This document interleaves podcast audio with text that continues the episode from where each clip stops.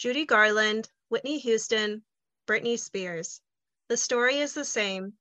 A young, beautiful girl breaks out into the limelight, only to be consumed by the media. Why do they all fall in a similar pattern of stardom, to a major downfall, or even death? What has the Free Britney movement taught us about how we treat young women? I'm Julia. And I'm Ashley, and this is Ready? Julia, do you want to explain our little model that we came up with for this? Yes, because apparently we're academics and professional social analysts now. We've created the feminized media model. You might be like, what does that mean? Well, so feminized basically means any media associated with girls or women or girly things or gr- things that girls like.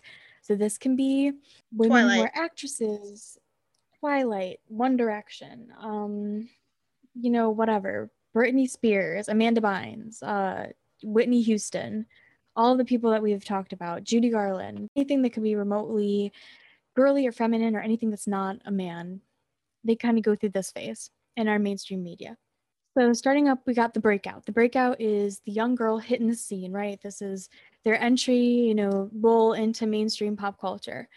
Then they typically have to break that squeaky clean image, right? So this is the bad girl phase. The bad girl phase um, is usually them coming into adulthood, and this is them kind of going from their child star to their, you know, more adult young woman, you know, trying to come into themselves. This is their teenage years. This makes them particularly vulnerable because we live in a very misogynistic society, or we have lived in a very misogynistic society for a very long time. And we hate when young little girls become young women. It is just something we as a society are not comfortable with. Um, usually at this time, girls are shamed for their bodies, they're shamed for being sexual, they're shamed, you know, for wanting things and having dreams. They are, as um, my queen Mariana the Diamond says, they're prima donna girls, and they they need it all, and they're shame whatever. And then we get into a breakdown because of the backlash that they get just for you know being human beings and owning their sexuality um, this usually sends them into a breakdown. Think amy winehouse alcoholism drug abuse. Um, janis joplin did a similar thing with her fame. This is usually when it starts getting to them and they're in an unhealthy place and people are trying to you know take advantage of their money and things kind of go downhill. Sometimes this can be the end of the model. Some people like anna nicole smith don't make it back out. Sometimes they break down and that's the end of their life. But after that, no matter if they go to rehab or not, these women then become essentially martyrs. And you see this especially um, in more recent times. It used to be like if they died, it's what they deserved. Um, like a lot of people kind of said that stuff about Anna Nicole Smith when she passed. But now we see um, with the progress we've made with feminism and the awareness we have with like our media yeah or, or, generally increased media awareness and how the media industry works we're more sympathetic. Like you see this in the movie judy about judy garland. They become like these martyrs. Um, anna nicole smith has become like a martyr amy winehouse has become like martyr janis joplin whitney houston they've all become martyrs to like this awful toxic very misogynistic system that we live in. To kind of break down the model a little bit further we're going to use the example of britney spears especially after the Brit- the recent Britney Spears Hulu documentary came out, we thought this was the appropriate time to digest and evaluate this. So we're going to use Britney. So starting with the breakout, again, this is when the young child star finds her fame, breaks out into stardom. So with Britney Jean Spears was born on December 2nd, 1981, and grew up in Kentwood, Louisiana to Jamie and Lynn Spears. When she was eight, her mother took her to an audition for the all new Mickey Mouse Club where she was deemed too young. Did that stop Britney? No. So her mother decided we're going to fully delve into this celebrity like talent that she had, um, the potential for. She found her first talent agent. She moved to New York, appeared off Broadway and in commercials, and was a contestant in Star Search. She returned to the Mickey Mouse Club two years later and got in alongside stars such as Justin Timberlake, where they meet Christina Aguilera and Ryan Gosling. She was in the show from 1992 to the show's cancellation in 1996. From then, 1997, Uh, Spears was signed to her first label, Jive Records. In 1999, when she was only 16 years old, she released the album Baby One More Time with the titled song released as a single. This album debuted at number one, sold 10 million copies, and she became, well, the album became the best selling album sold by a teenager. Britney suggested to dress as a schoolgirl for the music video for Hit Me Baby One More Time, and this uh, video topped the charts for two weeks in a row. However, her first set of criticism came out of this from that outfit, but she was still able to keep this sweet Southern persona after this little incident. However, this will not last forever. It did not last forever. Thank you, Ashley. So now Britney Spears has gone from squeaky clean um, Mickey Mouse Club to what we like to call a bad girl. She was a bad girl. Um, so this is kind of like Britney Spears entering her sexy persona, but also still being kind of like sweet and southern, as Ashley said, created what a lot of people in the media, like talk show hosts on The View and late night comics, kind of referred to as like this paradox where she was like virginal and sweet, but also a slut.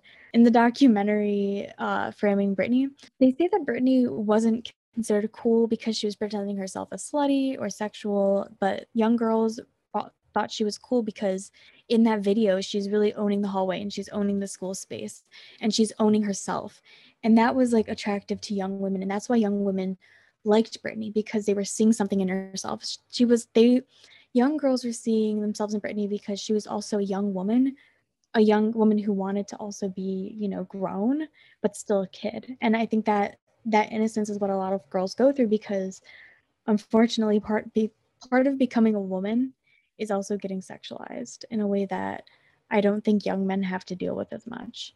In a lot of these interviews, you're going to see them ask Britney questions like, Oh, hey, everybody's asking, you know, and everyone's talking about it. And she's like, Talking about what? And they're like, Your breasts. She was 16. She was a kid and people are openly just like asking her about her body and her sex life and and making really inappropriate comments to her and it's extremely it's just it's like borderline pedophilic in some instances because it's just it's so creepy and i can't believe people thought they had the right to ask this young girl questions about her body the reason that Britney became under such scrutiny in particular is because this was also the era of Monica Lewinsky, this was the late 90s. I don't know how familiar everyone is with Monica Lewinsky, but Monica Lewinsky is the intern who was involved with the Bill Clinton scandal in the late 90s that got him impeached. They called it an affair in the 90s, uh, but that was pre Me Too movement. And I think if what happened with Monica Lewinsky were to happen today, it wouldn't be framed in the same way because she was just like a White House staffer. She was basically an intern. And he was the president of the United States. You know, there was an obvious power imbalance there and I don't think people would have been as harsh on Monica Lewinsky today. People probably would have looked more down on Bill Clinton. Like, I don't think that people would have called it an affair. People probably would call it sexual assault or rape. I mean, obviously, he was abusing his power. People were drawing a lot of illusions um, between Monica Lewinsky and Britney Spears because of this and um, making generalizations about sluts and sluts being everywhere and talking about how sweet Britney Spears became a slut and Monica Lewinsky working in the White House was a slut and it was super toxic. But I don't feel like I need to repeat it. I think you can imagine the misogyny for yourself. The next part of the segment I'm going to call Sad Girls Talking About the Bad Girls. This is as Donna Summer would say. Jay Leno, Jon Stewart, Conan O'Brien, David Letterman are all people who made a lot of jabs about Britney Spears, of course, all white men. Um, saying mean stuff about her. Anyways, Jay Leno worked it into his routine so frequently and so much that Madonna, Queen of Queens, was on Leno in 2003 and said to him, You better not try telling Britney jokes while I'm on. I think the media likes to, you know, give her a hard time. And it takes a couple of years to figure out how to deal with that. So I, I want to help her with that. I see her like a little sister, to tell you the truth. And Jay Leno, because he is a coward, and a weakling, obviously because he was picking on a young woman who was very vulnerable, tried to like backtrack because Madonna was not going to take his shit. He was like, oh, oh when, when you see a young person who's incredibly attractive and successful, it, it seems okay to poke fun at them, as opposed to someone maybe not doing as well. I, I, I've had it done to me. you have your own late night show, you piece of shit. You are an extremely successful person and comedian. You are not below Britney Spears. You are a grown man who's had years of experience to mature and develop. You are picking on a young woman who has come into some success. You have no right to make fun of her. And Madonna threw that shit back in his face. Conan O'Brien, he said lines like, when Britney got out of her car, people screamed, Hey, look at that bald guy with the vagina. This is after she shaved her head. Uh, Jon Stewart called out for telling a joke in 2004 that Britney got married to get it out of the way, probably the same way she um, lost her virginity. David Letterman has also, you know, said his jokes about young women in the media. I think you probably know right now the clip of him getting blasted for what he said to Lindsay Lohan. In 2003, after she had came out of rehab, he grilled her so hard on her rehab trip that she was like visibly shaken and the only thing she could say is we didn't accept, discuss this in the pre-interview which if you don't know if you've never worked in tv every interview that's done is already kind of planned out ahead of time. People will tell you what they're going to talk to you about and ask you about and you have to kind of give your consent for it. So basically he totally broke from tv like protocol and he just went off and just decided to freelance jibe on her because he thought it was funny and he thought he could and he could get away with it. And also in the Britney Spears documentary, what you'll see is one of her managers was like, I managed boy bands at the time, and yet lots of young men who are actors who are very sexual at the same age as Britney um, and really own their sexuality, doing shirtless, you know, photo shoots and packing their pants um, for their female fans, but they never came under any scrutiny for what they did. And if they had drug addiction problems and partying problems, it was treated that they were like one of the boys. They were never grilled about it but yeah, Britney Spears and Lindsay Lohan and Paris Hilton, they all got they all got shit on for doing things that the guys their age were doing too. So there's some clear sexism, and this took a big mental toll on Britney. From all of this, this is going to lead to Britney's breakdown. To also kind of go in more detail from her downward spiral. So in 2004, Britney did get married to Kevin Federline. And just to remind everyone, the breakdown is the stage where a star faces major backlash from the media and the star hits rock bottom, may step away from the spotlight, or never bounce back from it. So in 2006, uh, Britney was caught driving her car with her son Sean on her lap. This received a lot of backlash about this incident, including quotes from Transportation Secretary Norman Mineta. Uh, he called her behavior irresponsible and troubling and said that Spears was, quote, sending the wrong message to millions of her fans, unquote. When Britney was confronted by this, she said, quote, I love my baby more than anything, and as fortunate and experience as this has been for me and my family, if it brings more attention to child safety, then I fully support that, unquote, Spears told People magazine. She also said it was due to a scary encounter with paparazzi, which kind of brings me thinking back to Princess Diana. In September uh, uh, 2006, she gave birth to her second son, and then in November of the same year, she filed for divorce from Federline. This was also the time where Spears was partying with Paris Hilton and Lindsay Lohan, like we said before, the panty the panty shots, or actually I should say no panty shots that were taken by paparazzi, which is which is really gross when you think about it. Like, why are we taking these pictures anyway. Imagine people like i just imagine people releasing like paparazzi photos like zooming in on like harry styles' junk. Yeah that would like never no one would do that today. I don't know why it was ever acceptable. Anyway then she unfortunately hits rock bottom. Beginning in january 2007 her close aunt sandra bridges covington died of ovarian cancer. And then one month later spears spent less than one day in rehab the next day she infamously shaves her own head. According to Cosmopolitan, before going into the salon, she went home to see her kids, and Federline basically told her no, that she couldn't see her kids. And then she went to the salon. After the salon, she went to a tattoo parlor and allegedly told her artist, quote, it was, you know, I just don't want anybody touching my head. I don't want anyone touching my hair. I'm sick of people touching my hair, unquote. She then went back to treatment and lost physical custody of her kids to Federline in May 2007. In October, she attempted to come back with the release of her album Blackout, which did receive fairly positive reviews as it went to number two in the US and sold 3.1 million copies. Before the album did come out, she, on September 9th, 2007, she performed at the 2007 MTV Music Awards, which was supposed to be like her big, big comeback. However, her performance was panned by critics and audiences, with Spears not knowing the dance moves and barely lip syncing to the song. Vinay Menon of the Toronto Star commented Spears looked hopelessly dazed. She was wearing the expression of somebody who had been deposited at the Palms Casino Resort by a tornado, one that promptly twisted away, taking her clothes and sense of purpose. She was lumbering in slow motion as if somebody had poured cement into her streetwalker boots.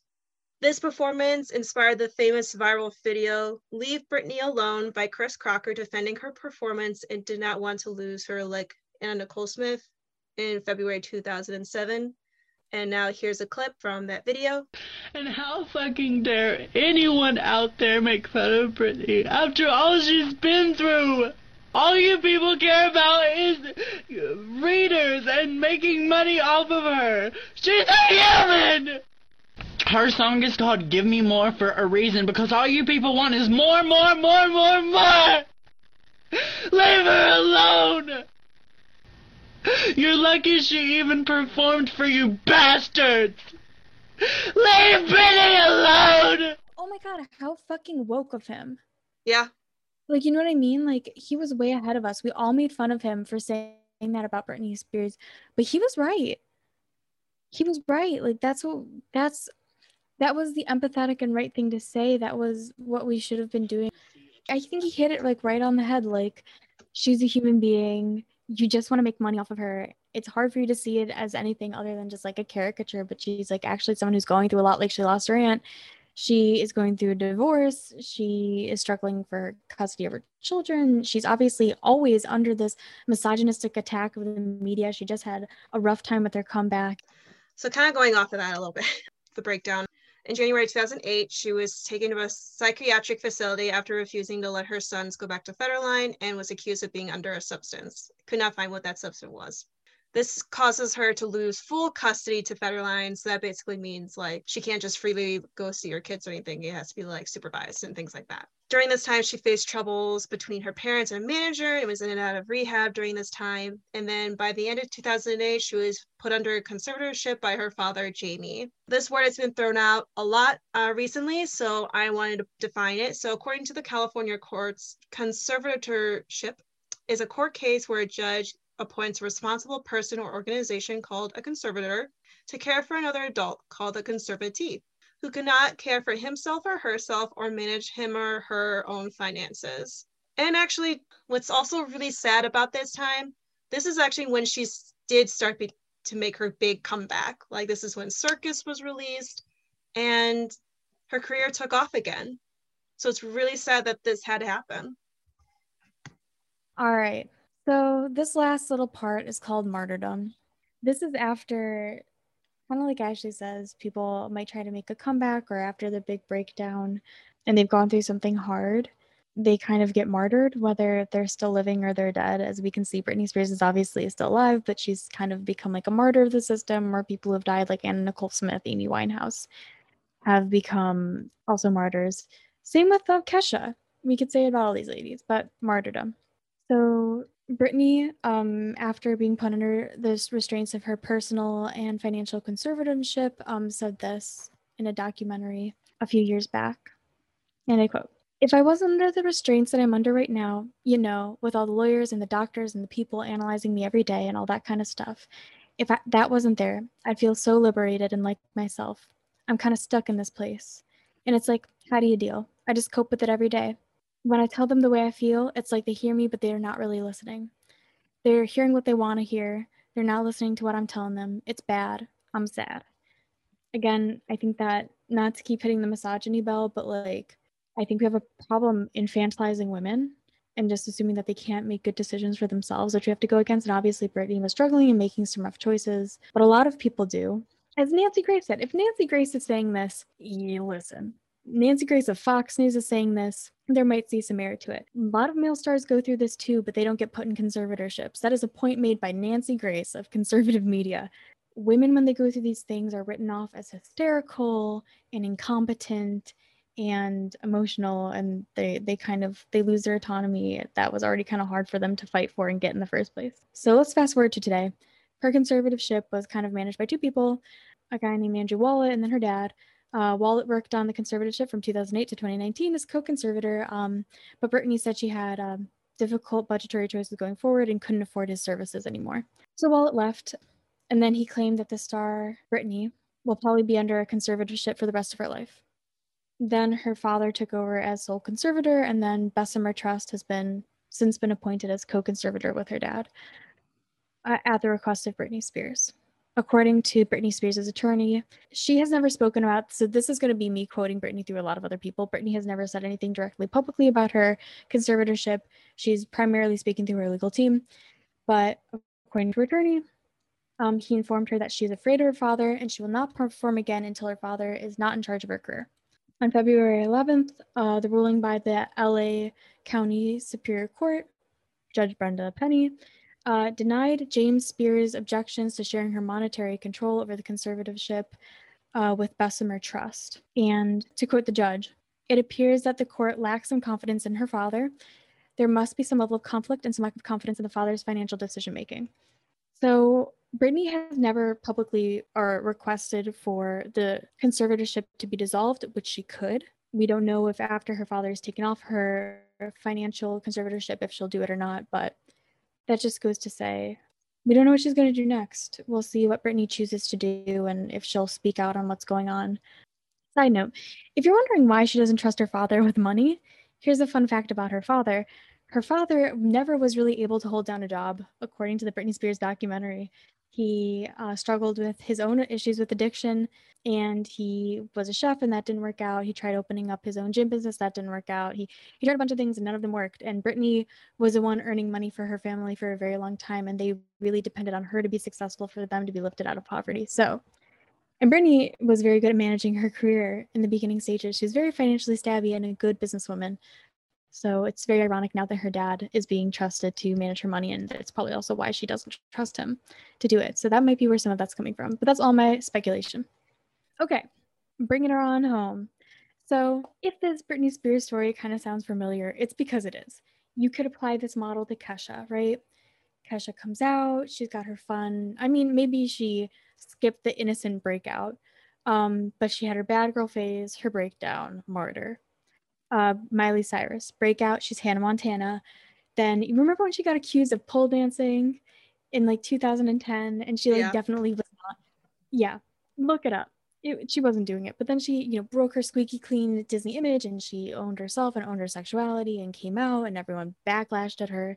She had a breakdown, and now she's like got this martyr thing. Demi Lovato, similar thing. Disney Channel, bad girl breakdown, martyr um, where she's now open about her like her struggles from how toxically we treated her. And she's like this amazing phoenix who's like risen from the ashes. Like i think that what makes this story why this story keeps happening to women and why it's so powerful is yes of course the evident misogyny in the entertainment industry it's awful. And the fact that men are able to still buy and sell women's careers we saw this with taylor swift and um, what happened with Big Machine Records, selling all of the rights to her songs to someone she hated, that fucking Scooter guy with Justin Bieber, and Scooter Braun. And Kesha getting, um, she was basically owned by that guy who was raping her. What was his name? Who even cares? Fuck him. Kesha's the only one that matters. And I think we see this happening in our own lives too as women. Like we are all kind of in our own way, like little breakout stars, right? We're, we're all like kids, for girls. And then the minute that we start getting older, that we become like teenage girls, um, and we start like having crushes on boys or like experimenting with you know wearing clothes we're like hypersexualized from a young age. Like you have to wear clothes that cover you and you could be you're going to be branded as a slut all of a sudden. I remember the first time that i was like sexually harassed just walking down the street like i got catcalled i was literally like 13 and i was in my catholic school uniform. Someone came after me and my friends we were walking home from a menchie's frozen yogurt place. Obviously we're all the sexy stuff happens at three o'clock. And this guy on a bike was like, Hey, you little sexy Catholic schoolgirls, you want to hop on my bike? And I was like, What? Bro, I'm just trying to get some yogurt. You know, and then I think it, it starts to weigh on us and we all kind of feel the weight of that. And I think that's what makes these stories so relatable is that like I think as young women, it's traumatic. We all kind of carry that trauma a little bit. So whether or not Britney should be dissolved from her conservatorship is ultimately up to her. And I hope she gets everything that she needs and that she's happy and safe and strong. And I hope that for literally everyone listening, regardless of gender, and you know, any any young woman out there. And also, we should Or even apologize to a lot of these ladies. so yeah, oh my god, yes. learn more stories about stars. All of them are very similar, very different, but similar. It's it's a weird time. It's a common story. Yeah, it's time to wrap on up. So, and also, if you want to learn more about Britney Spears' story, we've mentioned it plenty of times, but also watch Hulu's documentary Framing. And then it's like an episode of, It's the New York Times. yeah, it's an episode under that. Until next time, so please rate us five stars and leave us a review on Apple Podcasts. Check out our Twitter and Facebook at Ready Rewind Pod. And also check out our Instagram and our new TikTok at Ready Rewind Podcast. All right, everybody. Thank you so much for listening. Bye. Ready? Rewind.